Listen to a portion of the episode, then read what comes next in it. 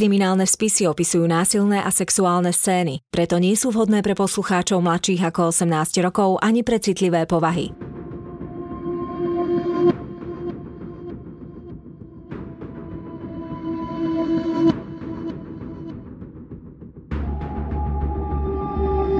Spáchali ťažký zločin a pred spravodlivosťou sa im nepodarilo skryť.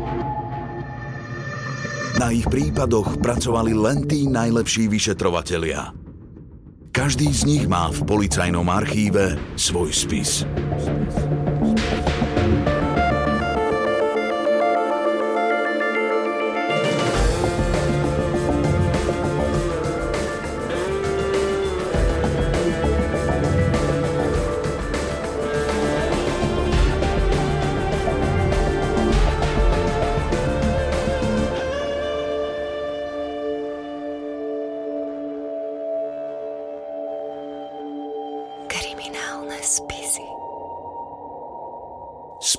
Správny chlap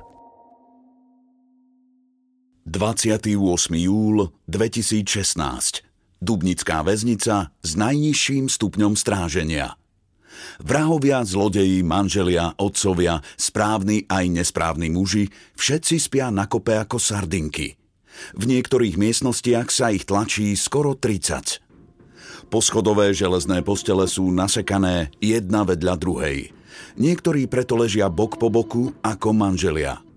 Občas si niekto dovolí sprostú poznámku, ale väčšina drží hubu a krok. Nikto nechce dostať po papuli.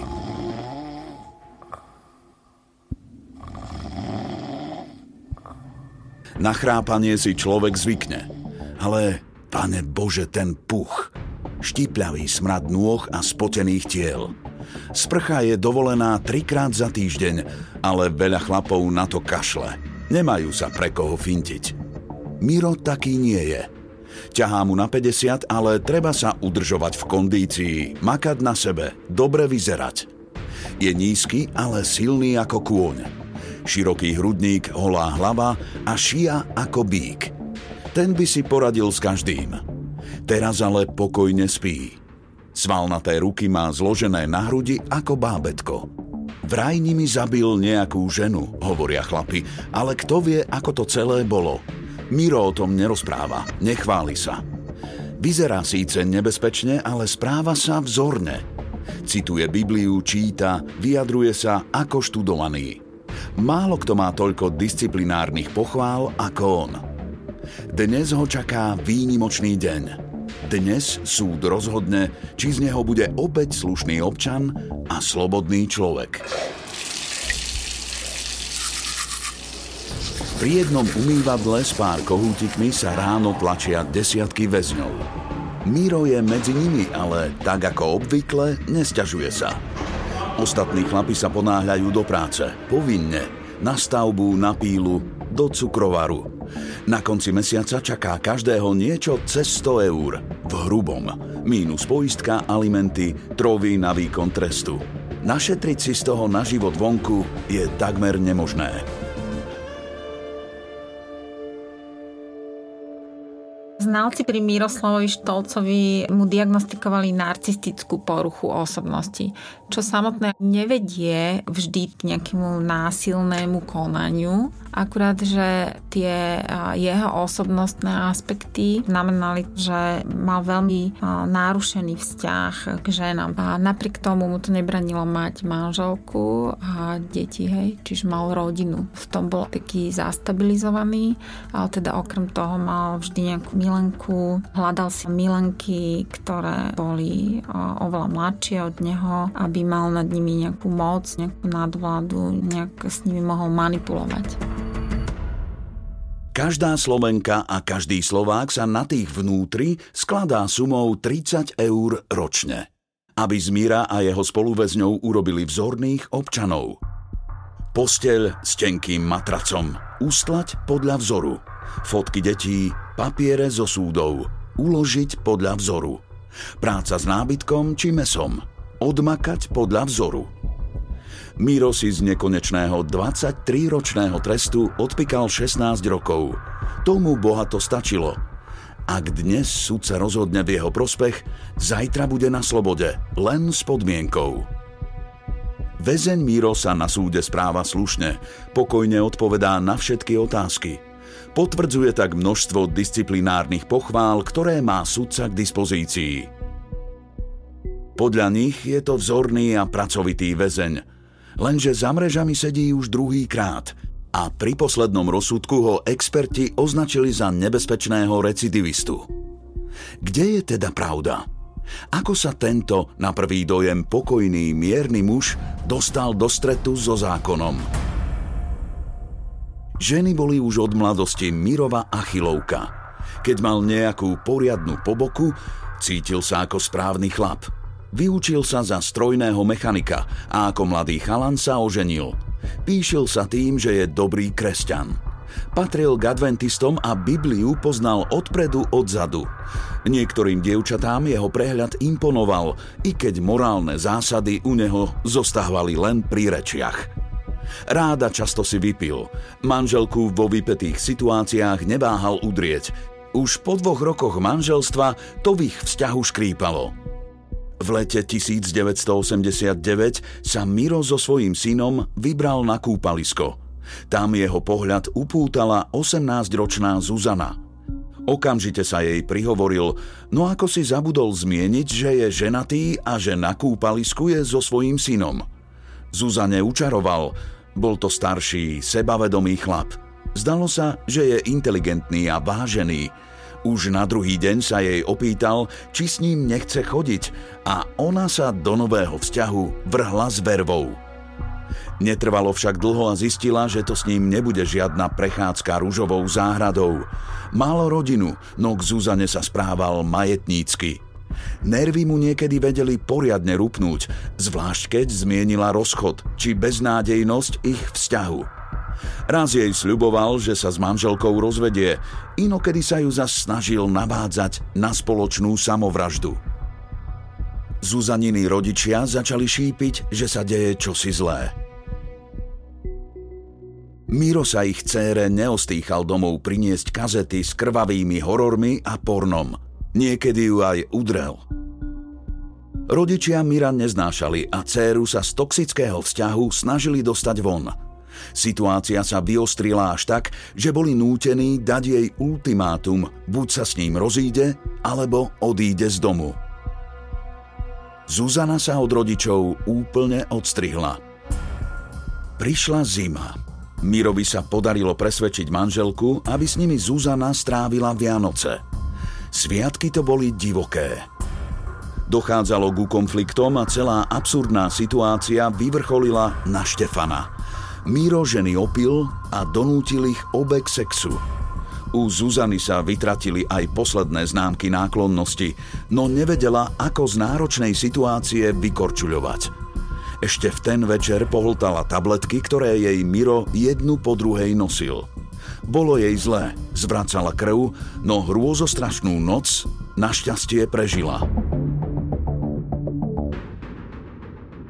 Osobnosti s narcistickou poruchou sú v neustálom konflikte s ostatnými ľuďmi, pretože oni neustále vyžadujú obdiv od ostatných a chýba im absolútne nejaká empatia voči iným. Čiže oni neriešia v žiadnej situácii, či tam ešte niekto je a má nejaké emócie alebo niečo. Stále riešia iba seba a neustále vyžadujú, aby ich okolie obdivovalo, vyzdvihovalo ich schopnosť osobnosti. Práve pri tomto e, Miroslavovi Štolcovi išlo o to, že trpel takou predstavou, že je úplne dokonalý e, milenec, že tá jeho sexualita je úplne e, na vrchole a že vo všetkom je jednička a akékoľvek odmietnutie ženou považoval za absolútne nepriateľné. Pre neho nie znamenalo od ženy v podstate taký, že výsmech, kritiku a veľmi sa ho to dotklo a naš naštartovalo to v ňom takéto púdy agresívne. To bol koniec. Zuzana hneď ráno odišla a s Mirom už nechcela mať nič spoločné. On sa však s rozchodom nechcel a nedokázal zmieriť. Neustále ju obťažoval, vyhrážal sa, že ju uškrtí, rozseká a pomelie. Hovoril, že ju poleje kyselinou, odsedí si trest a potom sa o ňu zohavenú bude starať. Vyhrážal sa aj jej rodine a pri jednej príležitosti ju škrtil tak silno, až sa jej zatmelo pred očami. Zuzana mala strach o seba aj o svojich blízkych. Napokon utiekla do Bratislavy, našla si prácu v zoo a chcela viesť slušný život. Dúfala, že kilometre navyše urobia svoje a bývalý milenec na ňu konečne zabudne. V ohrnutom Mirovi však vrela zlosť – čo je to za chlapa, ktorému utečie baba? Nie, chyba určite nie je v ňom, hovoril si. Chyba musela byť inde. V nej. Je to jasné ako facka. Treba ju potrestať. Ak nebude patriť jemu, nebude patriť ani inému. Miro si v robote vypýtal koncentrovanú kyselinu sírovú, vraj na čistenie mincí. Zuzanu v Bratislave vypátral – Jedno ráno s ňou nastúpil do autobusu a nanútil sa jej až do práce. Tam na ňu vytiahol dve fľaštičky plné kyseliny. Zuzana si pamätala jeho vyhrážky. Hneď ako fľaštičky plné neznámej tekutiny zbadala, dala sa na útek. Bolo však neskoro. Miro ju dobehol a oblial ju kyselinou. Mladá žena skončila s hrozivo poleptanou tvárou a rukami – Niekoľko mesiacov strávila v nemocnici, ďalšie v domácej liečbe. Míro neskôr tvrdil, že len chcel, aby kyselinu spoločne vypili. Kto vie, aký bol jeho zámer, pred políciou a súdom v množstve detajlov klamal. Jedno je však isté. Chcel ublížiť. Súd uznal Zuzane smiešných 825 korún bolestného. Rozhodol na základe veľkosti poleptanej plochy tela bez ohľadu na vážnosť zranení. A Mira poslal za mreže na 6 rokov. To bolo prvýkrát, čo sedel. V base sa správal slušne a už po troch rokoch bol opäť vonku. Za dobré správanie. Bol to predsa vzorný väzeň. V schránke mu pristal účet na Zuzaniné operácie, no tie nikdy nezaplatil – Štát ich ďalej nevymáhal a Zuzana mala strach násilníka akokoľvek ďalej kontaktovať. Čas plynul a Miro sa zdanlivo zaradil späť do spoločnosti. Žil v Banskej Bystrici so svojimi synmi a manželkou. Úrady tvrdili, že sa napravil, no jeho rodina vedela svoje. Výbuchy hnevu pretrvávali. Aj za milenkami behal stále. On v tom väzenskom systéme, v tej mužskej spoločnosti fungoval úplne ako bezproblémový, nekonfliktný, on si plnil tak tie všetky úlohy, fungoval v tom systéme úplne ukážkovo na jednej strane ani nemusel tam dokazovať takú tú nejakú svoju sílu, lebo to bola mužská spoločnosť a ten systém nejakým spôsobom fungoval a on sa tam nepotreboval presadzovať. On tú sílu potreboval dokazovať tým ženám. Čiže naozaj to malo veľa spoločného so sexualitou a agresivitou. Tieto dve veci u neho boli nejakým spôsobom narušené.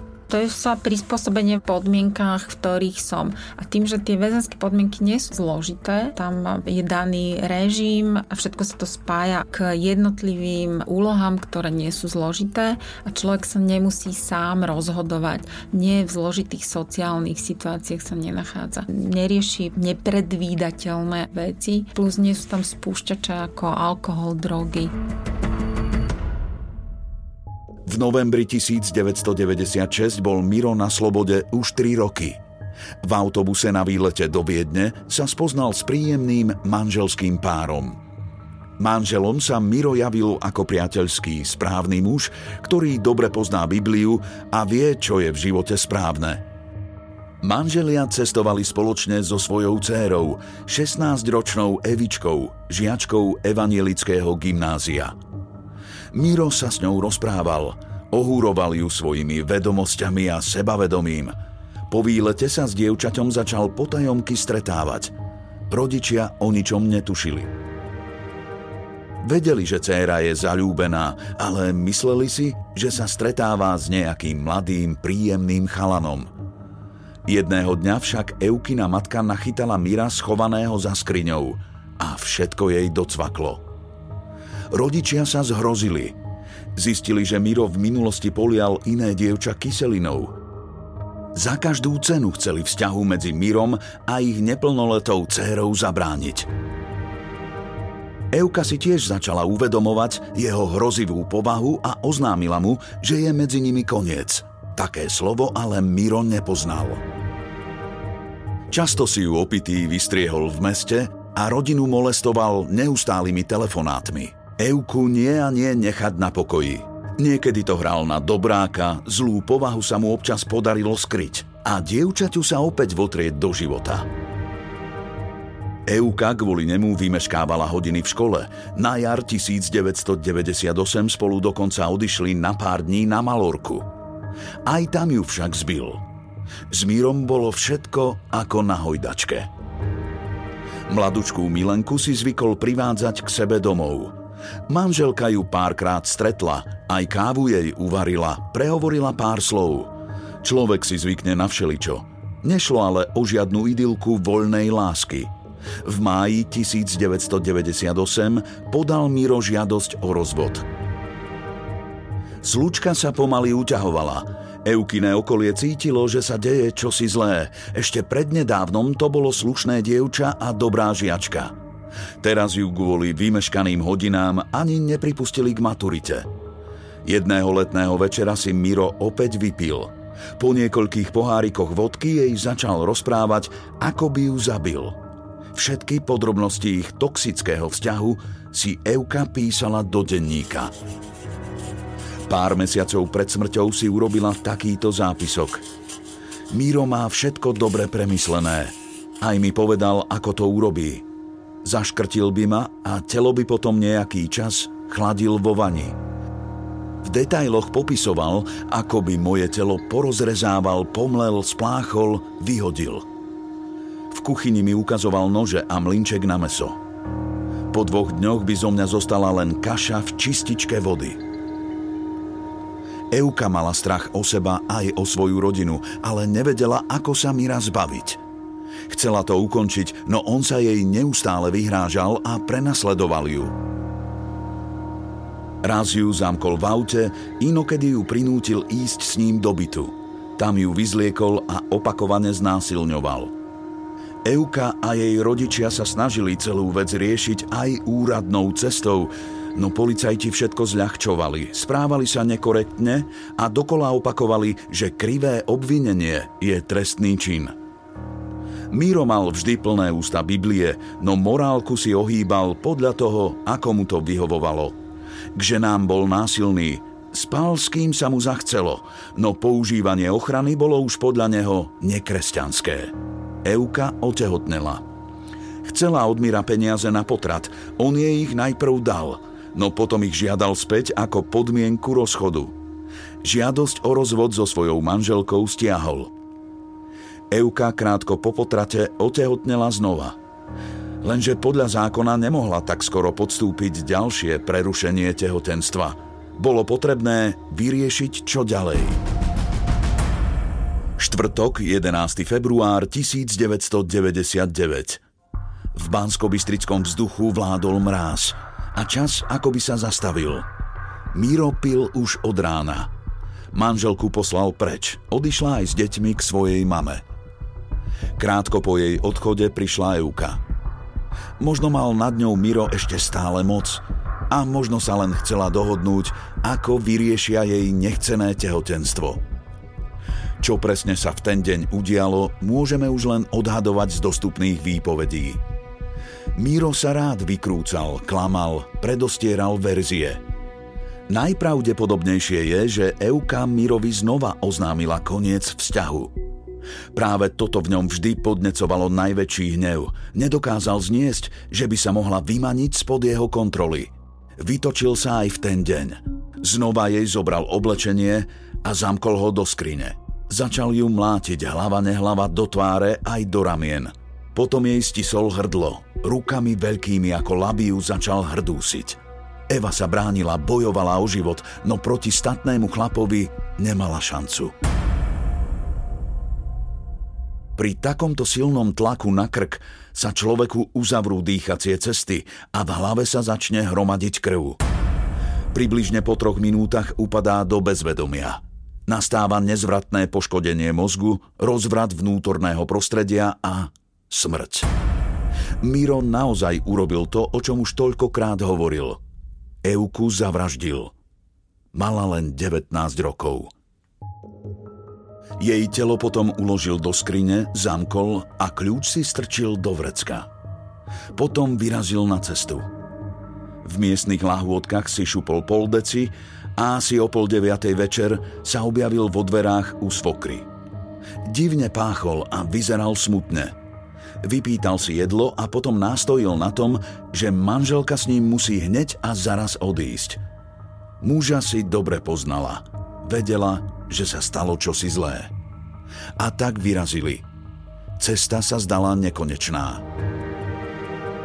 Od drkotajúcich zubov sa dvíhali obláčiky pary. Ticho a mráz sa zahrízali až ku kosti. Manželia vstúpili do bytu. Domov. Týmito dverami prešli už nespočetne krát, no dnešok bol čím si iný. Vo vzduchu vysela ťažoba. Miro sa správal divne – pustil hudbu a potom manželku zaviedol ku skrini.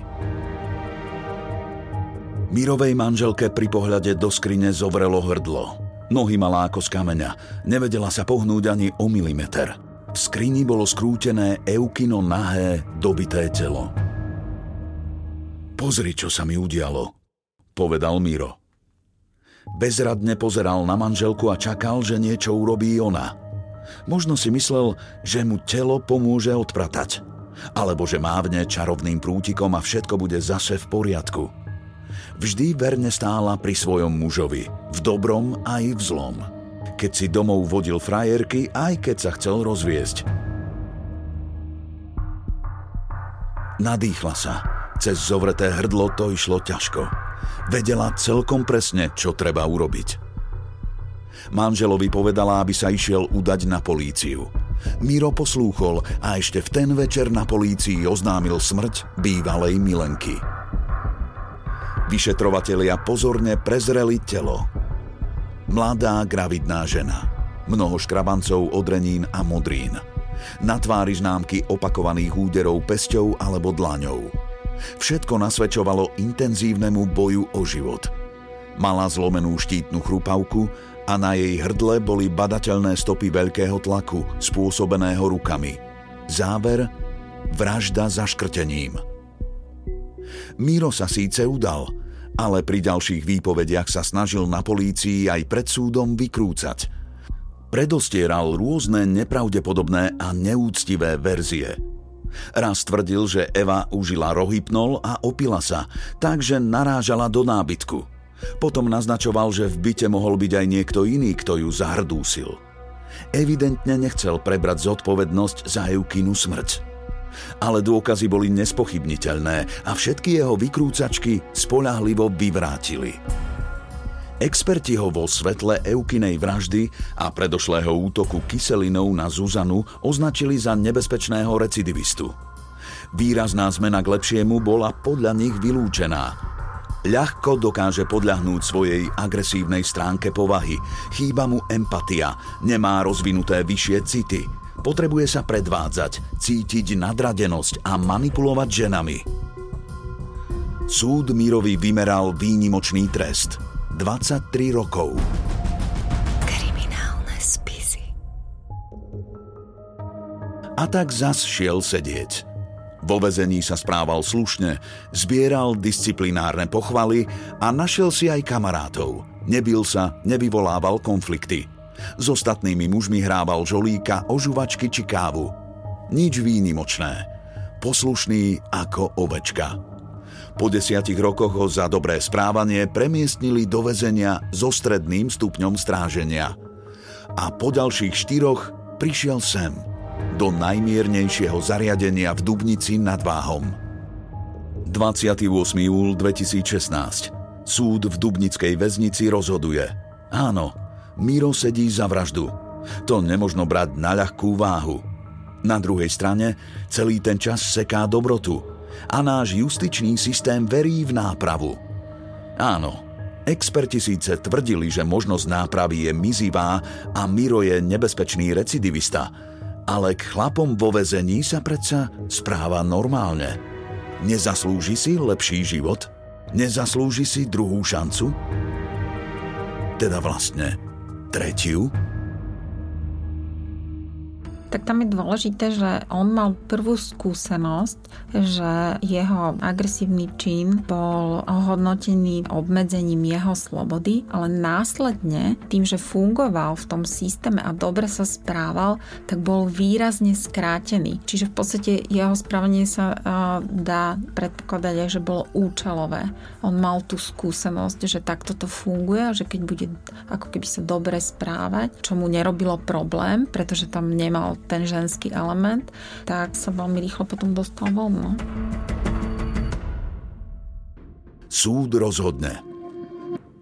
Muž, ktorý zohavil jednu ženu a druhej vzal život, ide na slobodu. Dostane podmienku 6 rokov, nesmie piť alkohol a na 3 roky mu ukladajú ochranný dohľad. Inak je ale Zmira slobodný občan. Je čudné byť vonku. Vo vrecku má Miro len pár desiatok eur, ktoré si za roky práce ušetril. Resocializačný príspevok 80 eur. A to je všetko. Dovidenia. Manželka ho dávno opustila. Deti sa držia stranou a hambia sa za neho. Pre bývalých kamarátov je len atrakcia.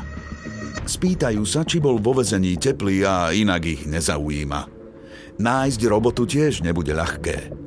Miro je síce na slobode, ale ako by sem nepatril. Keď išiel v roku 2000 do väzenia, prezidentom bol Rudolf Schuster. Ešte neboli smartfóny ani Facebook. Svet sa zmenil. Zmenil sa aj on? Mirovi sa podarí nájsť strechu nad hlavou. V Charite. Zoznamuje sa so sociálnymi sieťami a pokúša sa nadviazať nové kontakty.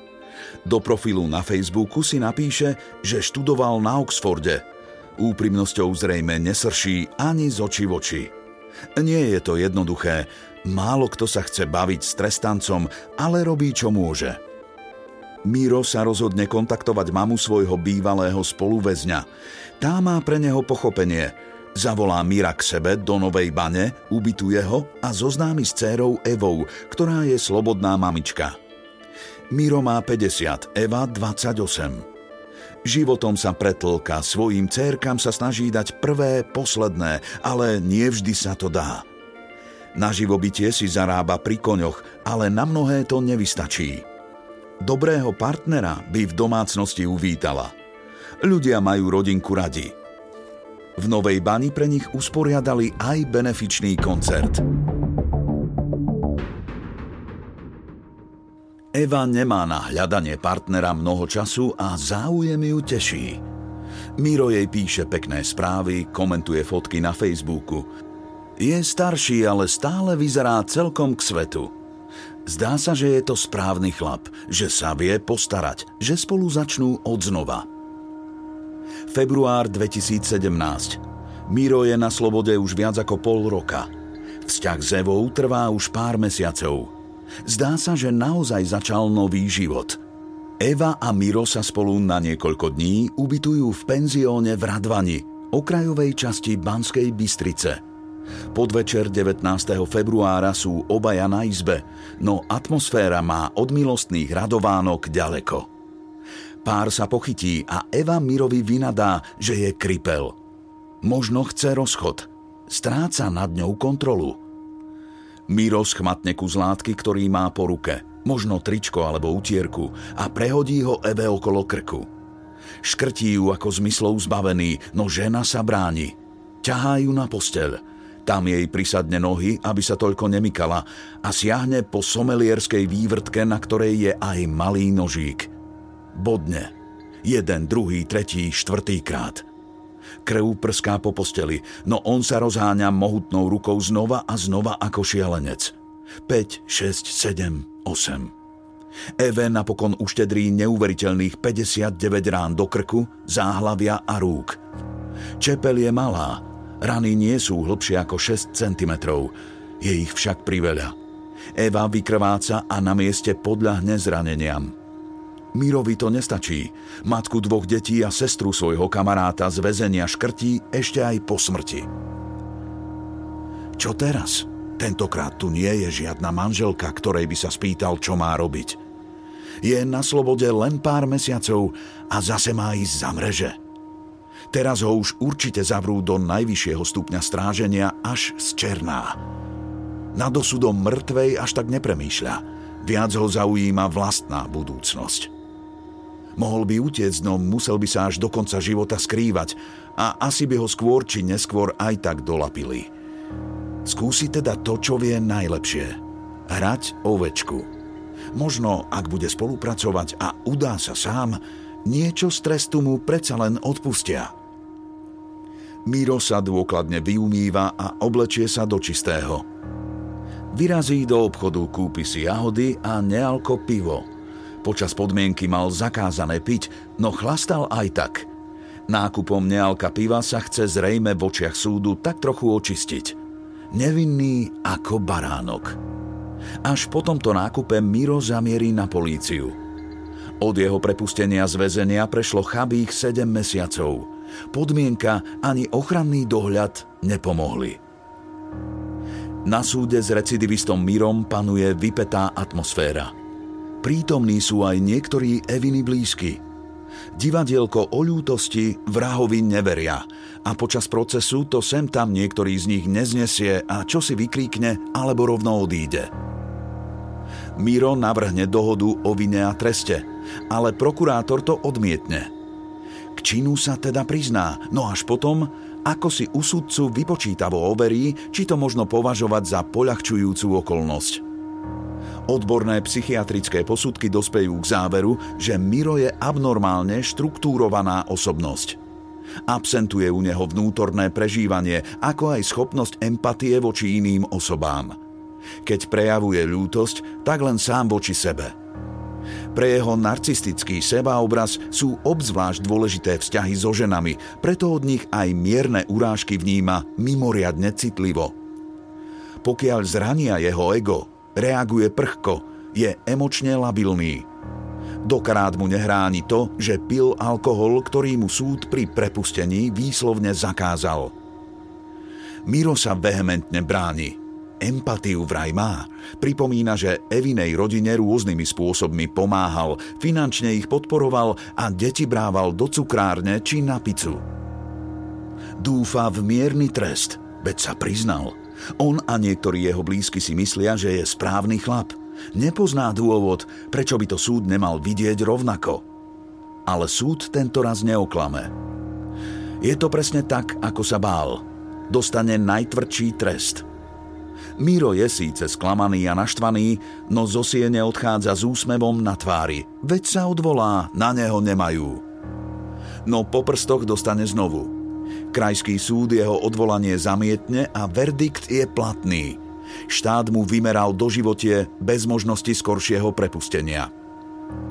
Ministerstvo spravodlivosti zriadi aj v nadväznosti na Mirov prípad špeciálny tím – jeho úlohou je zostaviť čo najefektívnejšie meranie rizika sociálneho zlyhania, ktoré sa posudzuje pri podmienečnom prepúšťaní pri takéto násilnej trestnej činnosti, je treba vražda, už pri samotnom súde nastupujú teda znalci, ktorí určia nejakú motiváciu, osobnosť toho človeka. A keď je odsúdený právoplatne do výkonu trestu, tak prejde psychologickými testami a potom následne pri požiadaní o skrátenie trestu, ak sa splnia podmienky, tak je znovu posudzovaný.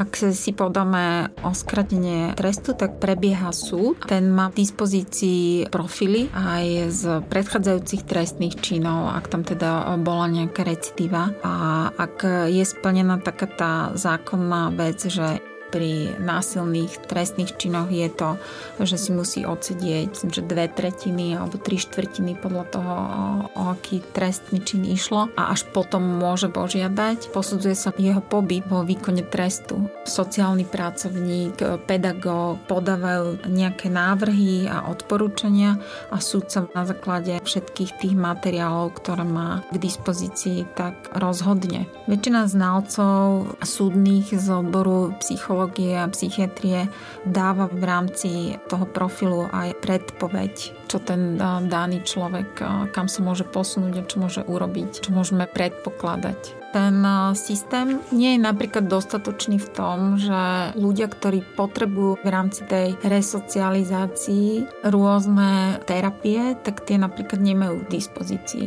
Že ten človek sám to správanie v tom obmedzenom priestore a systéme, ktorý má, tak vie korigovať, ale keďže nedostane tú liečebnú časť tej resocializácie, tak sám asi nie je schopný zmeniť tie svoje osobnostné ťažkosti a vzorce správania s tým súvisiace.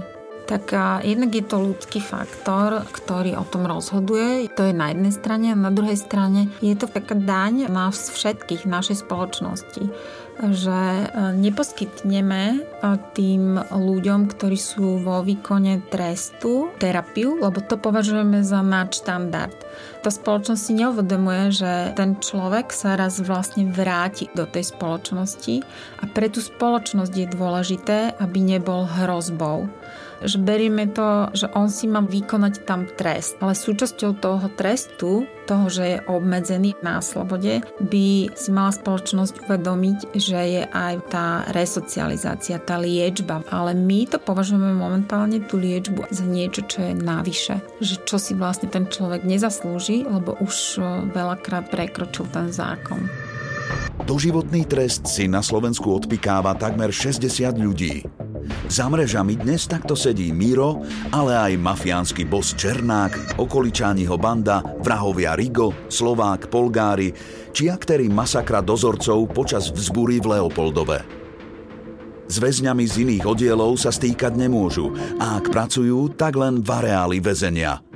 Svojich blízkych sa už nikdy nedotknú. Návštevy prebiehajú bez fyzického kontaktu. V celách o minimálnej veľkosti 3,5 m štvorcového sú po jednom, maximálne po dvoch. Po 25 rokoch môžu niektorí požiadať o podmienečné prepustenie, no v dejinách Slovenska sa na slobodu ešte nikto z nich nedostal. Miro sa po ulici už nikdy neprejde. Už nikdy so žiadnou ženou nenadviaže vzťah, v ktorom by jej mohol fyzicky ublížiť. Jedno vážne ublíženie na zdraví a dve vraždy nevinných žien. Štát si je teraz konečne istý, že ide o nebezpečného recidivistu, ktorý nemôže byť na slobode. Konečne. Ale bohužiaľ, neskoro.